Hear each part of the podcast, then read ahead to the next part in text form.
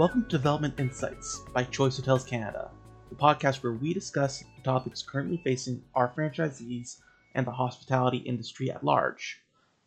In this special live episode, recorded at Choice Hotels Canada's 2022 Fall Conference in Niagara Falls, our National Director of Franchise Development, Graham Marsh, discusses the recent perspectives on hotel valuations and the future of hospitality investment with a panel of experts, including Brian Flood, Executive Vice President and Practice Leader, Hospitality and Gaming Group Canada at Cushman Wakefield, Monique Rosszell, Senior Managing Partner at HVS, and Alam Pirani, Executive Managing Director at Colliers Hotels. Together, they discuss the factors determining how hotels are valued today within the context of pandemic recovery and the revenue impact over the past two years. Please enjoy the presentation. As we continue to evolve out of the pandemic, if, if we can put ourselves there, where do we see values going coming off of where we were going into the pandemic? And then, you know, where do you see things in terms of like what's driving that direction? And maybe we'll start, keep it easy, Brian, you on the, uh, Sure. on the end. Uh, Good afternoon, everybody. Um, So where we are, clearly, we're in the midst of recovery. I mean, as you probably know, value is really driven by income. And so depending on where that income is, that directly impacts on value. So pre-pandemic, things were great. Every year, a little bit better than the last year. Through 2021, clearly, significant drops virtually no income in a lot of cases, so creates a bit of a quandary then where are values? Difficult to answer that question since we had very few trades through that, uh, the deepest part of the pandemic. Where we are now is looking at significant growth through this year and beyond. So we have escalating income. And so uh, the way we typically approach valuation is really to look at performance of the hotel over time. So uh, it's difficult to look at it just on a snapshot basis. You really do need to look at it over time because that's where, where the value is. It's in the longer term prospects of that hotel. So we usually rely on discounted cash flow. It's a little more complex way to look at properties, but I think it's really the only way you can account for the growth that we're seeing and the changes in the market. And we are beginning to see more trades, which is the other way we look at it too, is just really look at, you know, what's transacting in the market just on a very simplistic basis. What are uh, hotels trading at? And I'm sure Alam will um, speak to that a little more. So our outlook is quite positive, continuing uh, income growth, recognizing that there's some bumps in the road this year, next year with inflation and rising interest rates, but the long-term outlook, I think, is very good. And so I think we'll continue to see value enhancement. So basically, on what Brian was saying was valuation is based on the income coming into properties, but it's also based on uh, lending parameters. That's a big function of where where the value is derived from as well. So basically, from the cash flow perspective, we have at HVS we've basically just thrown out 20 and 21. We don't even look at 20 and 21. Typically, pre-COVID, your appraisal would have been based on your trailing 12 cash flow. That's not the case right now. What we do is we go back to how you performed in 2019, and that is the benchmark that we expect you to get back to. So people that are afraid because their cash flows in 2020 and 2021 have not been there, that doesn't play a role. We don't look at those. Everybody knows that was COVID. And in terms of historical cap rates, same thing. In the garbage, they mean nothing in 20 and 21 because the performance wasn't there. And I'm just talking about historical cap rates, which is 100% based on your historical revenue. So going forward, we're looking at the going forward revenues. It's a discounted cash flow. We have to do it that way. And obviously, because of COVID, typically when you open a property, we have to ramp you up in the market until you get to a stabilized level of occupancy. But because of COVID, what we're having to do is not ramp up the property, but ramp up the market back to where it was. Now, obviously, what's happening in 22 with these tremendously great cash flows and a lot of markets like i just looked at the last weekly canada as a country our revpar is higher than 2019 now which is just great. It depends market by market. Obviously, urban markets, their RevPARs are not back to where they were in 2019 because they don't have the compression from the meeting and group demand, but it will get there. We're seeing a lot of this fall, a lot of conference demand, just like us here. And the question is, are we going to get those big international conventions? But in terms of values, in terms of the lending parameters, we saw a little bit of compression in terminal cap rates. And now, with the increase in inflation and interest rates, we're seeing a little bit higher discount rates coming out, but it's sort of mitigating one and the other. And our values now are looking at 2019 levels or above. You know, one of the things that we saw through uh, the pandemic was, a, there was virtually no activity in 2020, and part of that was because there's no transparency in terms of where the market was going. So as Monique said, when you look at valuation, you, 2020 and 2021, frankly, no one, no, no relevancy to those numbers. It was really 18 and 19, and depending on when your peak year was, really formed the basis of valuation. And then I think the interesting thing is you could have these theoretical assessments of how valuation is, but I think we saw clear evidence at, in the latter part of last year, 21, where we saw a tremendous amount of, of transaction activity. And I, thought it'd be interesting just to share some of the stats with you because even year to date, this uh, third quarter results. So if you look at, uh, you know, arguably if you say 2019 was the was the peak, we had about 1.6 billion dollars of transaction ac- activity across the country, and that's everything over a million dollars that we track, right? And if you look at that relative to that was 1.76 billion. You look at that in 2021, it was 1.97 billion dollars. Now a good portion of that, I would say probably 500 million of that was for change of use. So you got to strip those numbers off because those weren't transactions from a hotel owner to a hotel, someone that was going to continue the, the existing use. So even if you strip that number out, it's still a respectable number. And, then, you know, year to date, at the end of third quarter, this year, we're probably trending to about $965 million. And you compare that to last year was about a billion dollars. And if you compare that to 2019 third quarter results, it was 1.2. I think if you look at that, yes, it's a little lower, but I think a lot of that has to do with the lack of product availability in the market. You know, everyone sat through and actually were able to sustain their holdings through 2020 and 2021, and now they're reaping the benefits of good cash flow. So I think it, it frankly is a function of the lack of available product. But you know, as you bring it back to valuation perspective, I think as Monique said and Brian said as well, you're seeing in some markets valuations exceeding 2019 values. And I know we've spoken, but there's good demand for hotel investment product. I was talking to one of uh, my colleagues, and you know they were uh, in discussions with some institutional investors, and hotels are actually a favorite asset. You know, hotels have the ability, and, and I think what investors see is the run up in ADR this year and so I think they see it really as you know hotels being a good hedge. You have that ability to move prices. You know, we, compared to other asset classes which are pretty static. You know, retail or office, you're locked in on leases. You're running with high vacancy. But uh, I, I think hotels, multi-res, student housing is another sector that we look at, and they have the ability to raise their rents. And again, huge demand in that sector too. Yeah, there's, there's no question when you look at uh, where debt cost is today. And I think your point is, is you not only have the ability to move your rates on a daily basis, it's on a real-time basis. So every hour you have that ability to move the rate. There isn't another asset class that you can do that in. And today, when you look at where debt costs are for multifamily, for industrial, your investors are putting money out on a negative leverage basis. So, you know, if your cap mm-hmm. rate's a, a four and your cost of capital is five, I mean, they're still putting money out because it's a long-term game, and, and eventually things are mm-hmm. going to come back. But I think the, the, our asset class, the hospitality, there's no shortage of capital chasing product. It's really a function of the availability of good product. I'm just going to break away from the script already because the one thing I know from the, my past experience and, and tracking it even as a development guy at Choice is what happens, and I think Monique, you and I have talked about this in the past, where market price is what somebody has paid. That the price is the, the determined value based on what the transaction was.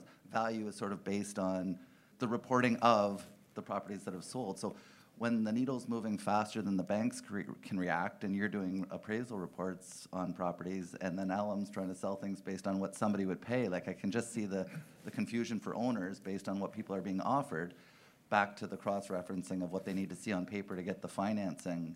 Where do you sort of see that going? You just got to keep them on speed dial, right? Keep them on Yeah. speed dial. Just keep them on speed dial and make sure we're all aligned. Right, right.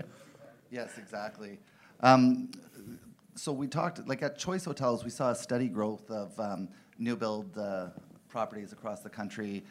A bunch of deals uh, signed, but also sidelined due to you know the increased you know costs of construction and, and interest rates. So so for Brian and Monique, given the increased costs of construction, interest rates, and the overall effects of inflation, are feasibility studies able to reach the numbers that can justify the expense of a new building?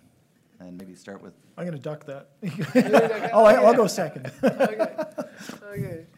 So in this environment, there's no question that the feasibility studies are the most challenging in terms of looking at the value. And there are two aspects. It- Obviously, it's the construction costs, and then it's, you have a double whammy going on here with proposed properties, because with a proposed property, in normal times, you would be ramping up that property to its stabilized level of operation, both in occupancy and rate. But with a post or a recovery period, we're not only ramping up the proposed property, but we're ramping up the market as well because the markets most of them, not all, but most of them are not at their true potential. So you've got ramp up on top of ramp up, you've got high construction costs. And so there's no question that it is challenging, but I will tell you that we're doing a tremendous amount of feasibility work, and it is market specific, and there are markets that haven't had a lot of new supply in the last three or four years, and particularly during COVID. So there's no question, market by market, there are projects today that are feasible, make economic sense. And I was just talking to one of my clients, and he's doing quite a bit of development in these times, and the way that he's doing it is modular build.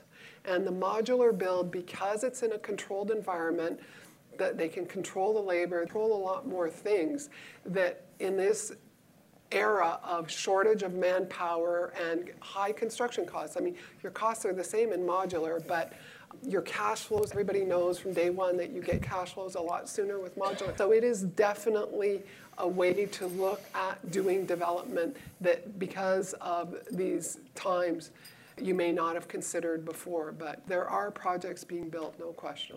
Yeah, I would similarly, I, mean, I, I would say it really depends. Very much depends on the market and, and the product that's being proposed.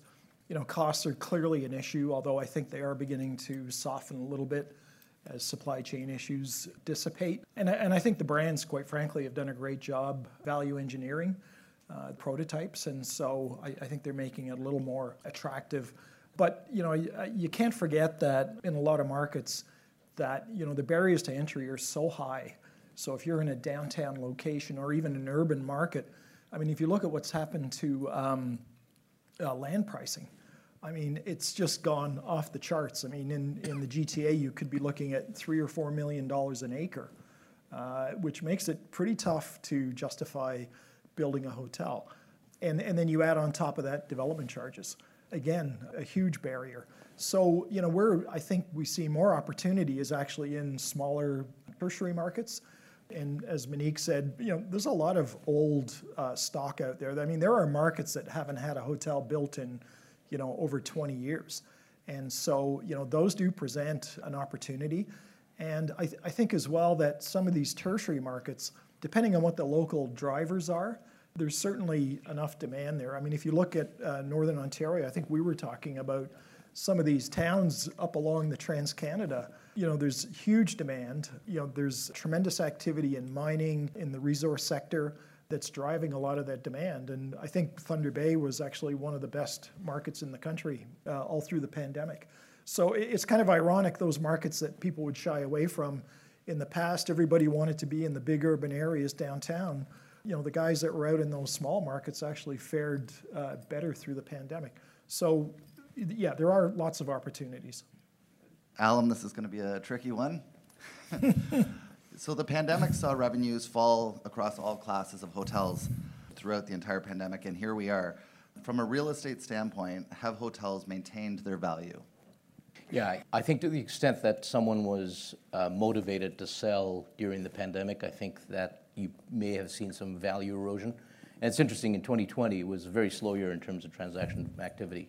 And, uh, you know, I think what's a good barometer is if you look at the deals that were under contract, not firm, and where they ended up closing. And Brian, you, you and Monique, I think we've talked about this as well. They, we saw discounts of anywhere from 15 to 20 percent max, right? Those were deals that you know a seller had committed, a buyer had put it under contract, but not gone firm, right? So they got repriced. And if you fast forward to 2021, when the market started, we started seeing some visibility, market started picking up, absolutely no discount. So it was a very short period of time where we saw discounts. You can count, uh, you know, in a couple of hands how many deals really got repriced. Because if you weren't motivated to, to sell, you're, you're not going to allow a, a reprice on a deal, right? So, and you know, again, today, where, where things are at, these folks mentioned that. I think in some markets, you're seeing values surpass 2019 numbers. So, so I think it was a very short period of time where you saw in very specific situations where there was a discount. Otherwise, I think values have maintained. It's, it's kind of interesting. I know you were around in the early 90s, and I think we all were, but I mean, if you contrast 20 and 21 compared to, you know, the recession in the early 90s, I mean, it's like night and day. You know, in the early 90s, it was a bit more protracted. You know, I think lender. Couldn't give away hotels, early 90s. Yeah, I mean, I mean, I remember we used to value them, and lots of them we just priced at twenty thousand a room. You know, lenders wouldn't hesitate to pull the trigger. They'd go power sale. There were all, there was you know a lot of transactions through that period at huge discounts. So I think the markets are far more disciplined this time around, and so the fallout really wasn't anywhere near the extent that we would have seen previously. And I think, you know, Brian, you make a good point. I think if you, and and Monique was talking about the, the financing cost and the support that lenders have provided. If you look at what we went through, through, through the pandemic, it was government support, obviously, that was, that helped everyone, but also lenders were very supportive. They did not want to be in a situation where they, they became the owners. And I think that that's really a big distinct difference between our market and the markets in the US. We are talking to someone earlier. You, you, if you look at the capital markets in the US today, banks have virtually shut down financing. The only financing that's available in, in the US today is either private equity firms or you have debt funds, and their costs are well over 10%. It's in the teens, right? So I think from that perspective, and it, it's not to say that that's going to go on forever, because I think these banks in the U.S. they're going to have to put the money out. The problem is they just don't know where to price it. So the minute there's stability and there's transparency, you'll see them come back with a vengeance. But I think in Canada, where you look at the maturity of our market, and Brian was talking about uh, what happened in the early 90s, it was a, it was a result of a lot of banks losing money because of unsophisticated deal structures. You had a lot of limited partnerships in the 80s. You had unsophisticated capital that were buying at, and, and putting high leverage. And so you had all these Schedule A banks and trust companies go under or take back hotels. And I think where the difference is today is you've got a very mature lending market today. Not only have Schedule A banks, you've got the credit unions, you've got all sorts of financial institutions that are supportive. And I think that that also helps establish value or maintain value. So my question was, I guess, with the labor shortage, I know I, we're, we're frustrated with, with, you know, shortage of labor.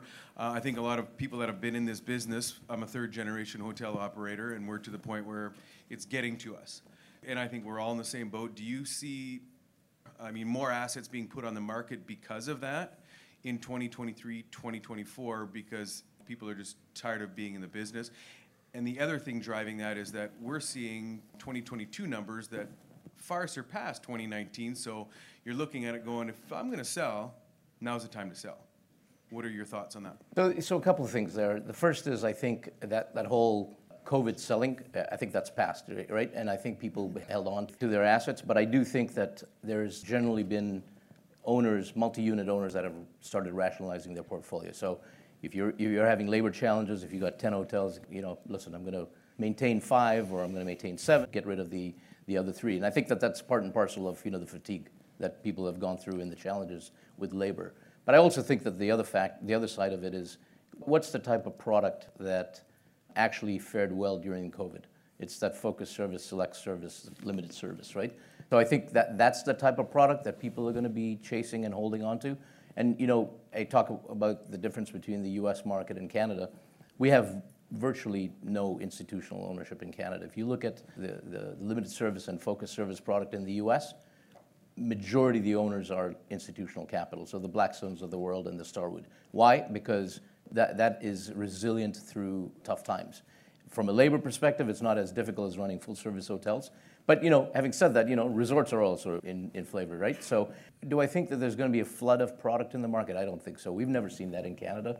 Too small a market. And also think the other thing is there's always new entrants coming in, right? So there's always going to be buyers that are graduating from smaller operating businesses, gas stations, whatever, into you know buying hotels. So I, I think that supply demand is always going to be met. In fact, I think, frankly, today it's a seller's market. There's virtually in Ontario, there's virtually nothing available for sale. I don't want to run out of time, and it always happens with uh, with Q and A. So, although I have a couple more prepared questions, are, is there any anyone in the room with questions? Well, we've got these panelists. I see I see a couple hands going up. Thanks, Adam. So, with we all know interest rates are going up, inflation, heavy inflation pressures, cost of builds going up. So, owners' cash flow at the bottom line is either is going down after debt. Are we finding that buyers are more willing to accept lower cap rates now in the market? Yeah, it's interesting. I, I actually, uh, one of my colleagues in the U.S. just sent uh, sent me a presentation, and uh, had some interesting uh, data looking at cap rates and interest rates over the past 20 years. And there's really not a lot of correlation between cap rates and interest rates. Um, there is in an, in an indirect way, but not not a direct correlation. And so I think, you know, the period we're in right now, I think, you know, will be relatively short term. And as I was saying earlier, really, the, the, the value of the property is really based on the performance over time. We normally look at a, a 10 year investment horizon. And so you really need to look at it over that period of time. You know, there's going to be a couple of years, like the first couple of years, cash flows are going to be a bit lower but they're going to increase um, significantly uh, over that 10 years. And that's really where the value resides. So I, I don't think there's a lot of discounting going on right now because of interest rates, but uh, I'll defer to Alam on that. Yeah, to, to, you know, to answer your question specifically about cap rates, are people prepared to pay lower cap rates? I think that was what you were asking. Notwithstanding where your cost of capital is going, I think return expectations have changed, and it depends on who the, the buyer pool is. So if you look at the, the, the traditional more established groups, they tend to not be as competitive because maybe they've got an existing portfolio they don't need to. But my point about new entrants in the market is a very valid one. I mean, a new guy coming into the market, some, some guy has a 12, you know, 10 or 12% cash on cash return expectation. Some people will do it at five or six. Doesn't matter. It's better than leaving in the bank, right? I'm not trying to rationalize that it, that uh, that it's okay, but I do think people's cost uh, return expectations are different, and, and you know, the other thing you have to keep in mind is in-place cash flow today, and you know, these folks made that comment. It's irrelevant. It's really what you think is going to happen in the next five years. And, and, and I think that uh, that's the one thing about our sector, and that's why there continues to be so much optimism and on the capital side, on the investment side. People, are, notwithstanding what's happening with interest rates, there's, there's no shortage of capital looking to invest. One, one thing that I've really noticed is that Hotels, historically, people looked at them purely from a business perspective in terms of those cash flows. But over time, they're being looked at also from a real estate perspective where the land value is playing a greater and greater role in hotels. And so it's it's not just the cash flow or the business, but to be able to own a hotel in that location and have that value of land and that is going to escalate, continue to grow the way that we've seen land prices grow. And you're seeing institutions going out and buying massive amounts of land in secondary and tertiary markets, whether it's for industrial, whether it's for residential growth. So I do think that the land component of hotels is being looked at in a different way than it once was. I mean, I think that speaks to that challenge of operating in an urban environment. You know, we did see a, quite a number of hotels transact for alternate uses, but in I think more often than not, those were usually, I would call them economically obsolete hotels. They were in great locations. There was obviously tremendous underlying value. And so people like City of Vancouver, BC Housing, City of Toronto, those transactions worked for them. And they were willing to pay a, a premium to be in those uh, central locations. And, and that was the half a billion dollars of transaction activity that you needed to strip out of the Yeah. 21 numbers, because that, it, it is, it is deceiving. But, you know, the other, to, to, to, the other point that I think is, is interesting is, it's not just downtown markets, but also the, the, the outlying markets around the downtown. This housing crisis that we're gonna go through, and there's gonna be one in, in, in- for example, in, in the city of Toronto, is gonna help everyone, uh, on the outskirts. Just, you know, highest and best use may not just be a hotel. Your, your land is gonna be a hell of a, wa- you know, worth a lot more. And, and we've seen that in our own system, Yeah. obviously, with, I can think of three right off the top of my head, you know, Waterloo being one of them where the properties have been pulled out and great value for the, for the owners. But any other questions? So we got Sean? I was, I was, yeah, I was gonna follow up with the cap rate. I guess there really is no, no cap rate that you would look at. I guess it depends on market. Is that how you look at a cap rate? And if you look at cap rate versus per key when you're valuing your hotel, is there a, an industry standard for cap rate? Or is there an industry standard if you're valuing your hotel per key? So these guys are going to have a lot more theoretical answer than mine. You know, mine's going to be like this. But, but no, I, I do think that it's product specific and market specific. So what we do is we publish cap rate reports where we'll talk about, you know, for limited service, focus service, or full service in specific markets, what are the ranges? Because I, I do think you have to look at them in, in, in terms of ranges. There, it's, it's very dif- difficult to say. Listen, if you have an urban centerized location in downtown, you know, I could tell you it's a four cap, irrespective of, of anything else. You could say four to five, and that's the number. But I think the ranges get a little broader depending on the product and the location. If I was a betting man, I think Sean will be swarmed in the hallway after this conversation. It sounds like there could be some hotels. Northern Ontario, if that helps. There could be a stampede looking for that bald guy, not this bald guy, so. Yeah. I, I always find cap rate a bit of a misnomer because people throw rates around. And, you know, my first question is always, what are you capitalizing, right? I mean, the cap rate's one part of the equation. The other part is the income. And so where, and where is that income relative to where it was in 19 or where it's going to be two years from now? Clearly, you know, someone looking to acquire today will probably be fairly aggressive on the cap rate today because they know in two or three years their rate of return is going to increase pretty substantially. So I, I always get a little, you know, when people toss cap It's, rate it's the around. balancing of the, the revenue multiplier with the price per room and the cap Yeah. rate. That's really what, you know, the three metrics that I think we, we all use. Yeah. But you, you also have to be very careful when they talk about cap rates. Is it after management fees? Is it after reserve for replacement? Like, it really needs to be well defined before it has any meaning. Penciled the same way. Yeah. The one question I have, you know, other than having, you know, an exceptionally strong Canadian-based uh, franchise system behind you, what are other ways that hotel owners, anybody in the room, could explore to increase the value of their the hotels they currently own? I would say right now, there are significant cash flows out there, capital, capital, capital into your properties. We've had two years of not a lot of new supply, and for anybody fr- from Ontario here, prior to COVID, we were on a really strong new supply trajectory. So we, we're seeing all these deals coming back to life. Historically, there's been about 1% new supply across the country in the last 10, 15 years. In the next four years, we're more in the 2 to 2.5 because projects have been shelved and they're coming back to life. There's going to be more inventory out there. Be certain projects that are canceled because it, the numbers just don't make sense the way that some projects are coming forward are mixed use. They're combining them with condos, they're combining them with apartments, and they're able to, to make the numbers work that way. So if you can get capital into your property when you have the cash flows, that's a good thing. The other is you've got to control costs. You've got to do your best. Some of those efficiencies that you've you've managed to do during COVID, if you can keep doing some of them, like, you know, whether it's self check-in, whether it's technology helping out for labor, you know, the labor shortage, to try and keep some of those efficiencies to help with that bottom line.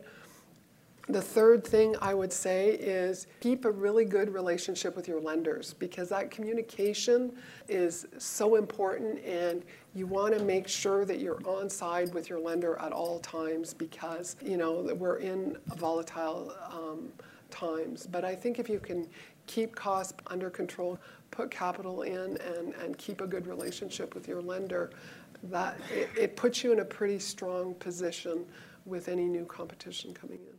Yeah, similarly, I, I think capital is, is really important.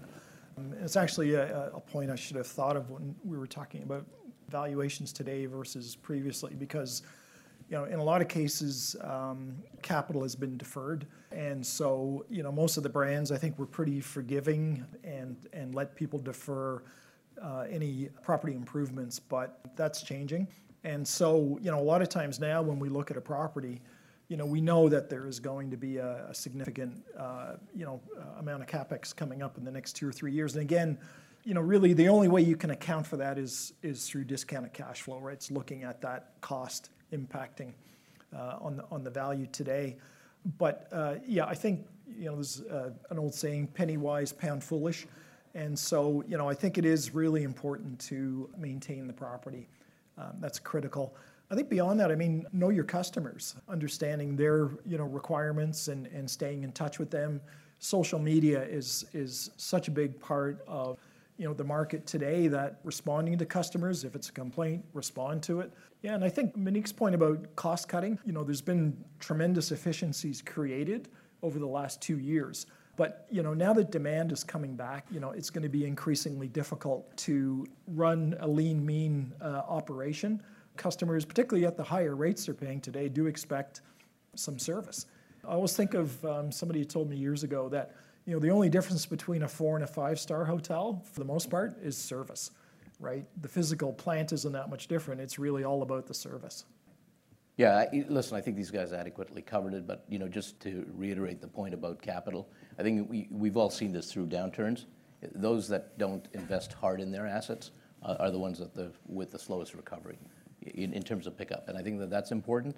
And, you know, Brian made the point. The, the other thing is when you talk about valuation and if you have deferred capital, it's a, it's a direct deduct off your value when someone's looking at it. If you've got a PIP or you haven't done any work in, in, the, in the recent past, it's a deduct off your value. Automatic, yeah.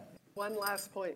Keep driving rates. Just remember, every dollar of ADR that you get, it goes straight to the bottom line. Every point of occupancy, You've got expenses involved, you've got You gotta pay the shortage of franchise fees, labor. though. Oh, you gotta pay the franchise, yeah, but if it comes from ADR Rock, it's all good, right?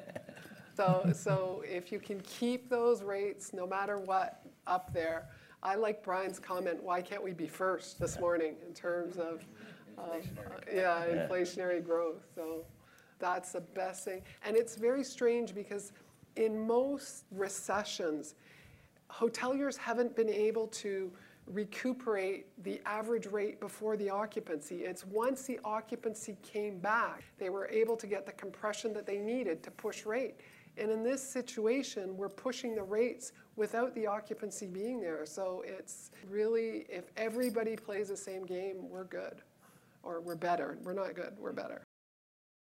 Anyways, I want to thank you guys. It's, it's on a closing note. Is there anything that uh, you'd want to say in terms of like, if somebody picks up the phone and calls uh, Cushman, for example, and is looking for, for a feasibility study on a new build hotel, easiest advice you would offer them, it would it be, is it location, location, or is it truly, if it doesn't pencil out because of what you're going to pay per acre? I guess if somebody were to call and say, where do I start? What, where do you go? Yeah, it's, it's really all of the above, right? It's the market, it's the type of product, the positioning of the property. So it, it's all of those things. No, go ahead. I would say um, Northern Ontario, modular build, hope you're the GC. Jurisdiction, the, the other one, uh, the cost-wise. Historically, there hasn't been a difference in cost. They were, they were very equivalent. It's the same composition.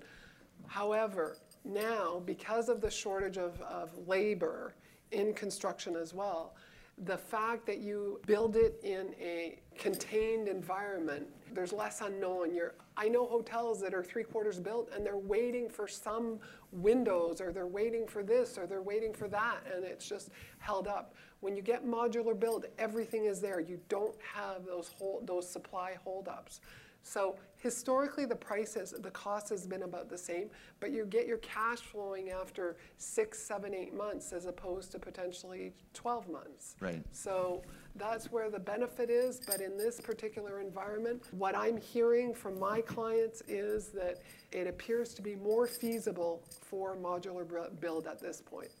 Right now, to build a limited service hotel, you're anywhere between that 150 to 200,000 dollar a room. So depending on the type of hotel, the amenities, the land costs, et cetera. Yeah, and I, and I think you're into l- a huge land savings when you get further north, as you know, you know, whether you're serviced land, building septics into hotels, we're seeing more and more now, not chasing serviced land, but It's a seller's market right now. It's sellers are asking top dollar. When we go to the lenders, the lenders are, are resistant and they're saying we're gonna go sixty percent.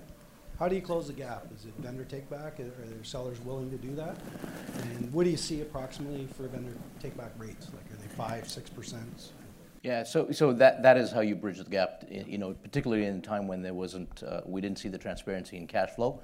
And, and typically, if you were, you know, you, you know, if you were historically getting sixty-five percent loan to value and you're down to fifty-five from a senior lender, you go and get another ten or fifteen points from, a- from the seller. And, and, and, you know, I think it's not mez money cost. It, it's, you're doing pari passu with what your senior cost is because it's to facilitate a transaction. And the way we've been able to rationalize it to, to sellers is that if you don't want to experience a discount in order to maintain your value, this is how you bridge it. And, and it, you know, it hasn't worked in, in every situation, but in a lot of situations it's worked. And the other thing to keep in mind is depending on the, the circumstances as well, there's, there's the ability to, to defer some capital gains when you do something like that, right? So structuring is always important. Are you seeing much like in share purchase or is it more asset? Share purchase is, is again, very specific to the needs of the seller, but, uh, yeah, there've been quite a few share purchase transactions. There's obviously savings with land transfer tax, but then the- you, you've got to work out the inherent costs on, on recapture and all of that stuff. But I, there are situations where, you know, actually to be, you know, now that I think about it, in the recent past, there's been more share deals that we've done than, than prior to this, this cycle that we've gone through. Vendor take-back mortgages, are you seeing, when anybody sells, I think because the way traditionally, I know that uh, banks have been kind of reluctant when it comes to the hotel industry. If we are interested in selling, are you seeing most deals with a vendor take-back? I wouldn't say most, as a, the point I made earlier. I think in order to facilitate a transaction because of the conservative, you know, lending environment, to facilitate a transaction, some sellers are amenable to, to you know, providing some vendor financing. Now, you're talking about as a senior lender or, or to just to facilitate a, a second piece? No, second piece. Yeah, second piece, you know, again, a lot more people doing it now than ever before. And Alam, what, what rate would you say is market for VTBs? Oh, you, you know, historically, if someone wanted second finance, second mortgage financing, it'd be in the tens and twelves. It's not there. You, you know, like I said earlier, it's pari passu with your senior cost. You, you, you may get, you know, 100, 200 basis points spread over that, but it's, it's not about the interest rate. It's about, okay, maintaining your value, and that's why I'm going to help facilitate the transaction. Because, you know, in an environment where you don't have a lot of cash flow, how, how are you going to be able to even rationalize that? It's another thing getting your lender on side, right? Your senior lender. There, a lot of lenders are restricting second mortgages, so then you get a little creative in structure. Okay, oh, Mark? Usually on, on a debt perspective, Uh, lenders are looking at the TTMs. So provided 2008, 2019, it can service the debt based on what you're borrowing today. They also look at your TTM. So if the TTM is a bit shy to what the lender is looking for from a debt service coverage, that's where the VTB would come into play. If the TTMs are strong enough or the right direction to hit a debt service coverage, then most institutions will give you the full pop of 65% loan to cost. And then if you look at the stabilization value, because you have your as-is value that all being well equates to your purchase, if your stabilization value is up by 10 or 15%, provided your, that amount the senior is given to you plus the VTB is in line with 65% of the end value, then the lender will be pretty amicable. What's exciting about that is we're going to carry that on probably at the next panel discussion because we have uh, the next development uh, panel later this afternoon is on access to capital. So I think the fact that we've got these three experts up front here talking about valuations and then you know where your value's at and then where a buyer's ability to, to access that capital to facilitate these deals is sort of a flowing conversation. So yeah, even if you guys want to stick around, I'm sure there's questions that can crossover for you later as well. Otherwise, I want to thank uh, thank everybody, Brian, Monique, Thank you. Alam. It was great having you Thank here. you. Thank you. That concludes Hotel Valuations Past, Present, and Future, the first of our two part live special. Thank you very much for listening. This has been Development Insights with Choice Hotels Canada. You can find the show notes in the description of this episode, or to learn more about the podcast and Choice Hotels, you can visit us at www.choicehotelsdevelopment.com.